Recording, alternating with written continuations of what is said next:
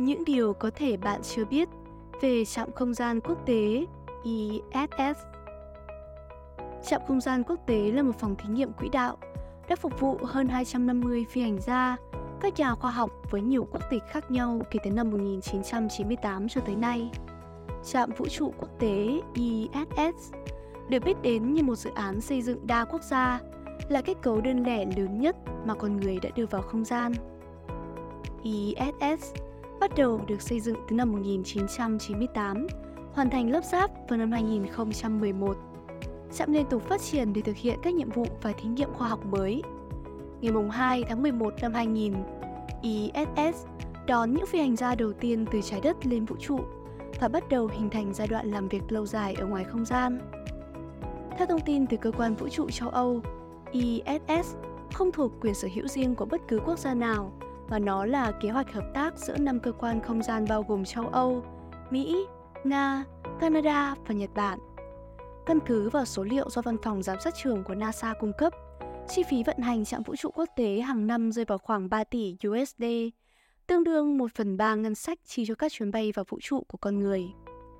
Tính đến tháng 5 năm 2022, 258 người từ 20 quốc gia trên thế giới đã đến thăm ISS.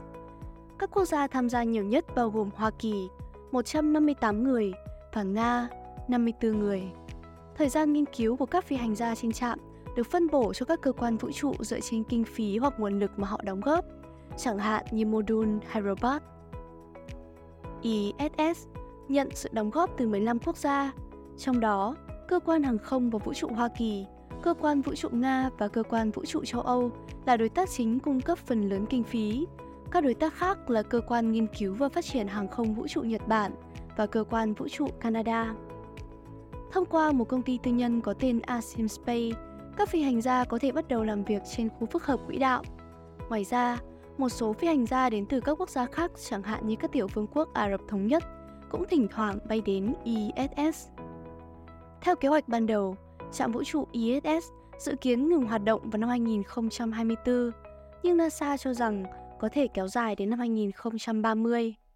Trong khi đó, Nga cho biết họ sẽ rời trạm ISS vào năm 2024 để tập trung xây dựng trạm vũ trụ của riêng mình vào khoảng năm 2028. Sau khi Nga rời đi, ISS sẽ hoạt động như thế nào vẫn chưa được xác định. Mặt khác, đến năm 2030, các kế hoạch cho ISS cũng chưa thực sự rõ ràng. Nó có thể được đưa ra khỏi quỹ đạo hoặc thu hồi trong tương lai.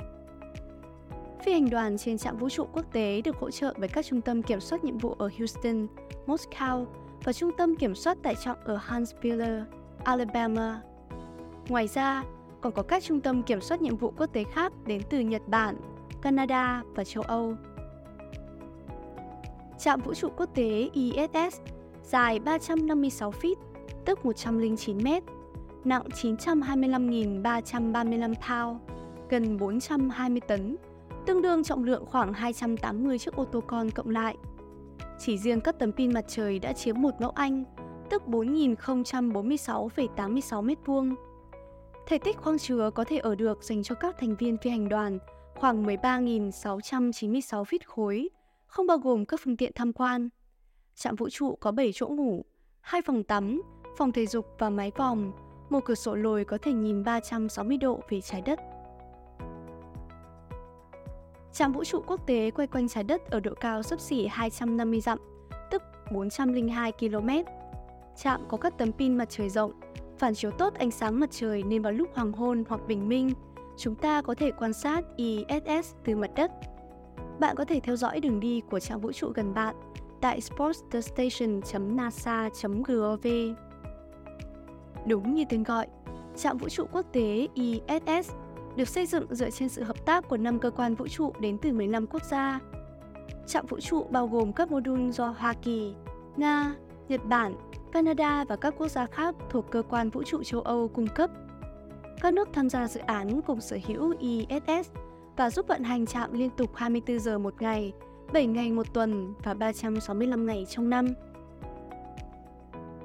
Vào ban đêm, chúng ta có thể nhìn thấy ISS từ trái đất, trông giống như một điểm phát sáng chuyển động với độ sáng tương đương sao kim. Các chuyên gia quan sát bầu trời đêm có thể dễ dàng nhìn thấy ISS vì họ biết thời điểm và vị trí thích hợp nhất để quan sát mà không cần sử dụng kính viễn vọng. ISS di chuyển trong không gian với vận tốc trung bình là 28 km/h.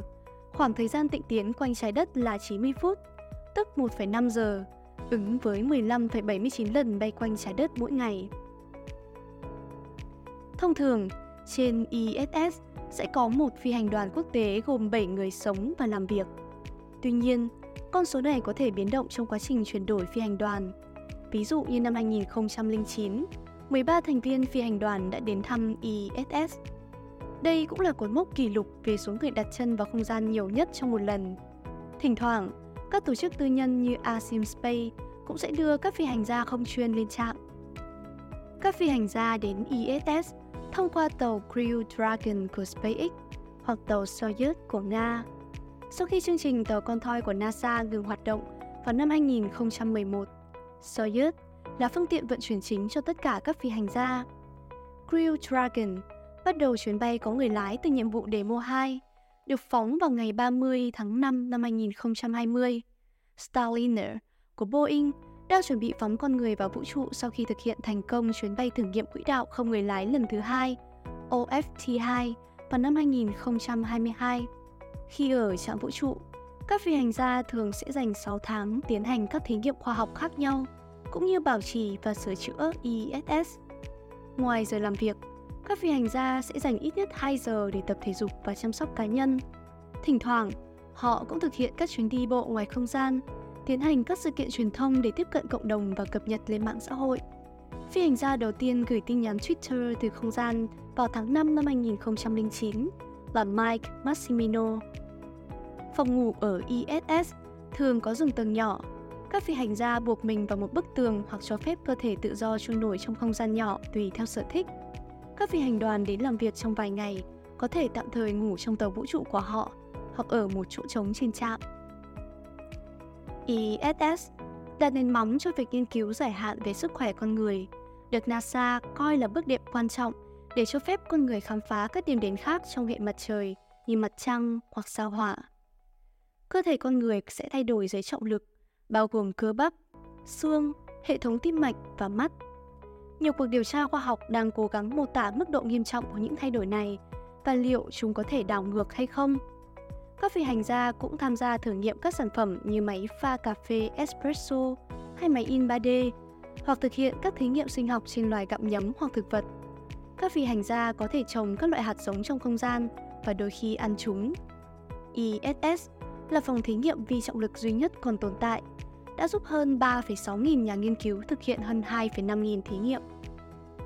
Các phi hành gia chỉ có ít thời gian rảnh rỗi trong không gian, nhưng họ sử dụng nó để thực hiện các hoạt động như nhìn ra ngoài cửa sổ, nói chuyện với bạn bè và gia đình, chụp ảnh hoặc thỏa mãn một số sở thích cá nhân như chơi nhạc cụ hoặc may vá. Năm 2016, một phi hành gia tên Mark Kelly đã mặc một bộ trang phục khí đột trên trạm không gian quốc tế như một trò đùa với những người điều khiển mặt đất. Các phi hành gia không chỉ chịu trách nhiệm về những nghiên cứu khoa học mà còn phải bảo vệ trạm không gian. Đôi khi, họ phải mạo hiểm đi bộ trong không gian để sửa chữa trạm. Lịch sử ghi nhận đã từng xảy ra những sự cố khẩn cấp cần sửa chữa kịp thời, như khi một phần của hệ thống ammoniaco bị hỏng.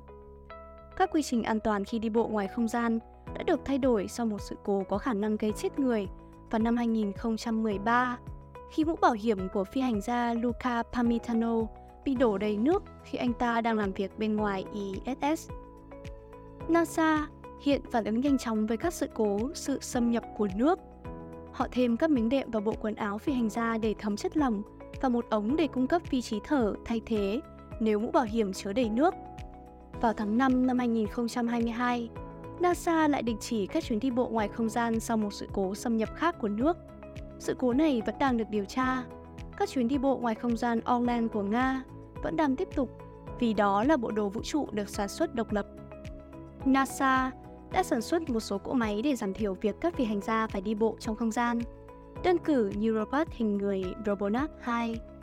Các cỗ máy tinh vi này đã tiếp cận ISS vào năm 2011. Tuy nhiên, Robonaut 2 đã phải được gửi về trái đất để sửa chữa vào năm 2018 sau khi phát hiện ra sự cố. Ngoài ra, Trạm không gian quốc tế còn có một số cánh tay robot bên ngoài có thể xử lý các vấn đề bảo trì từ xa, như cánh tay robot chuyên dụng SPDM, còn được gọi là texture cánh tay robot dài 57,7 feet, Canadarm 2. Cánh tay robot châu Âu trên phân khúc của Nga sẽ là cánh tay hoạt động lớn thứ ba trên trạm vũ trụ sau khi kết thúc quá trình lắp đặt và vận hành, dự kiến diễn ra vào năm 2022. Từng bộ phận của trạm vũ trụ quốc tế được đưa vào không gian và ISS được xây dựng dần dần trên quỹ đạo nhờ các phi hành gia và robot đi bộ ngoài không gian. Việc vận chuyển hầu hết các mô đun nặng của ISS đều thông qua con thoi của NASA. Chỉ riêng một số mô đun riêng lẻ được phóng bằng tên lửa sử dụng một lần.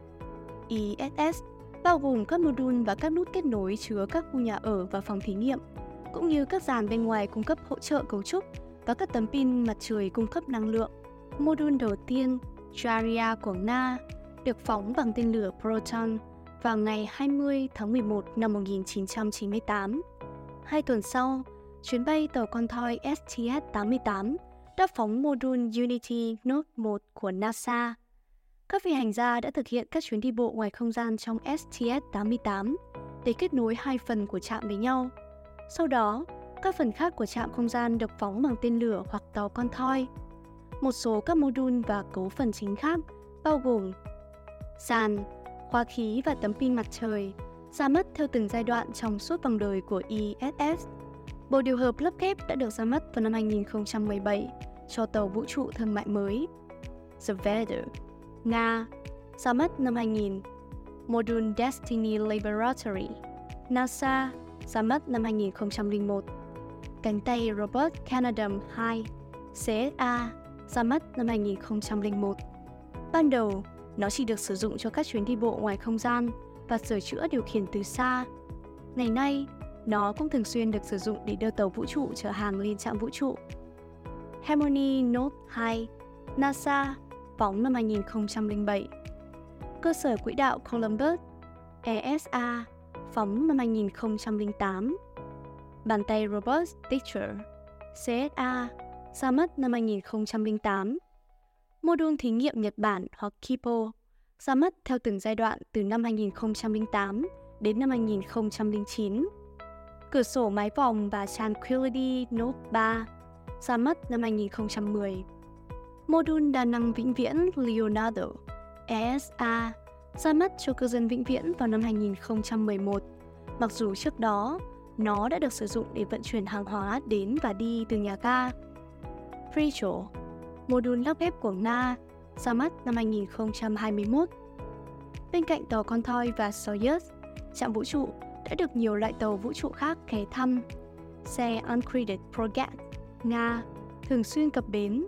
Phương tiện vận chuyển tự động của châu Âu và phương tiện vận chuyển H2 của Nhật Bản cũng từng thực hiện các chuyến thăm tới ISS cho đến khi chương trình của họ ngừng hoạt động. NASA bắt đầu phát triển tàu vũ trụ chở hàng thương mại cho trạm vũ trụ theo chương trình dịch vụ vận chuyển quỹ đạo thương mại kéo dài từ năm 2006 đến năm 2013. Bắt đầu từ năm 2012, tàu vũ trụ thương mại đầu tiên Dragon của SpaceX đã thực hiện chuyến thăm vũ trụ. Hiện nay, các chuyến thăm vẫn diễn ra với tàu vũ trụ Synod của Dragon và Northrop Grumman trong chương trình dịch vụ tiếp tế thương mại của NASA. Boeing cũng đang phát triển Starliner cho các chuyến thăm của con người trong tương lai. ISS đã có một số cột mốc đáng chú ý trong những năm qua khi nói đến phi hành đoàn. Số ngày ở liên tiếp trong không gian của một người Mỹ, 355 ngày, xảy ra vào năm 2021, 2022 với phi hành gia NASA Buck Van Chuyến bay vào vũ trụ đơn lẻ dài nhất của một phụ nữ, 328 ngày trong sứ mệnh 2020 của phi hành gia người Mỹ Christina Koch trên trạm vũ trụ. Một người phụ nữ dành nhiều thời gian nhất trong không gian. Một lần nữa, đó là Peggy Whitson, người đã dành phần lớn thời gian trong 665 ngày của mình trong không gian trên ISS. Có nhiều phụ nữ trong không gian cùng một lúc. Điều này xảy ra vào tháng 4 năm 2010, khi những người phụ nữ từ hai nhiệm vụ du hành vũ trụ gặp nhau tại ISS. Điều này bao gồm Tracy Cowell Dyson, người đã bay trên tàu vũ trụ Soyuz trong một sứ mệnh dài hạn, và các phi hành gia NASA Stephanie Wilson và Dorothy McCall Lindenberger và Naoko Imayaki của Nhật Bản, người đã đến tàu con thoi Discovery trong sứ mệnh STS-131 ngắn ngủi của nó. Cuộc tập hợp ngoài không gian lớn nhất, 13 người trong sứ mệnh tàu con thoi STS-127 của NASA trên tàu Endeavour vào năm 2009. Đi bộ ngoài không gian dài nhất trong một lần, 8 giờ 56 phút trong thời gian STS-102 cho sứ mệnh xây dựng ISS vào năm 2001. Các phi hành gia của NASA là Jim Boss và Susan Health đã tham gia. Chuyến đi bộ ngoài không gian dài nhất của Nga 8 giờ 13 phút trong Expedition 54 để sửa chữa anten của ISS. Các phi hành gia người Nga Alexander Miskin và Anton Skablarov đã tham gia. Nga là đối tác chính của ISS, nhưng mối quan hệ đó đang thay đổi. Vào tháng 2 năm 2022, Nga đã tiến hành một chiến dịch quân sự đặc biệt tại Ukraine. Kết quả là nhiều mối quan hệ đối tác không gian quốc tế đã bị giải thể. NASA đã nhấn mạnh rằng Nga, Hoa Kỳ và các đối tác khác của ISS vẫn tiếp tục vận hành trạm vũ trụ như bình thường. Vào tháng 7 năm 2022, Nga tuyên bố sẽ rút khỏi ISS sau năm 2024. Roscosmos cho biết mục tiêu của họ là xây dựng một trạm vũ trụ quỹ đạo mới của Nga vào khoảng năm 2028 hoặc lâu hơn. Việc rút tiền sẽ diễn ra dần dần và các đối tác quốc tế đang thảo luận về quá trình chuyển đổi. ISS không thể tách rời thành các phần độc lập của Nga và Hoa Kỳ vì tổ hợp này phụ thuộc lẫn nhau. NASA cho biết Hoa Kỳ cung cấp năng lượng, trong khi người Nga kiểm soát các thao tác đẩy phóng chính. NASA và các đối tác đang thử nghiệm xem có thể độc lập nâng quỹ đạo của ISS thông qua tàu vũ trụ của Hoa Kỳ hay không. ISS yêu cầu các thao tác như vậy để tránh rơi vào bầu khí quyển của trái đất và tránh các mảnh vỡ không gian trên quỹ đạo. Nga đã tiến hành một cuộc thử nghiệm tên lửa chống vệ tinh vào tháng 11 năm 2021. Mảnh vỡ đã đến gần quỹ đạo của ISS và yêu cầu các phi hành đoàn phải trú ẩn tại chỗ. Vào thời điểm đó, NASA và Hoa Kỳ bày tỏ sự không hài lòng với tình hình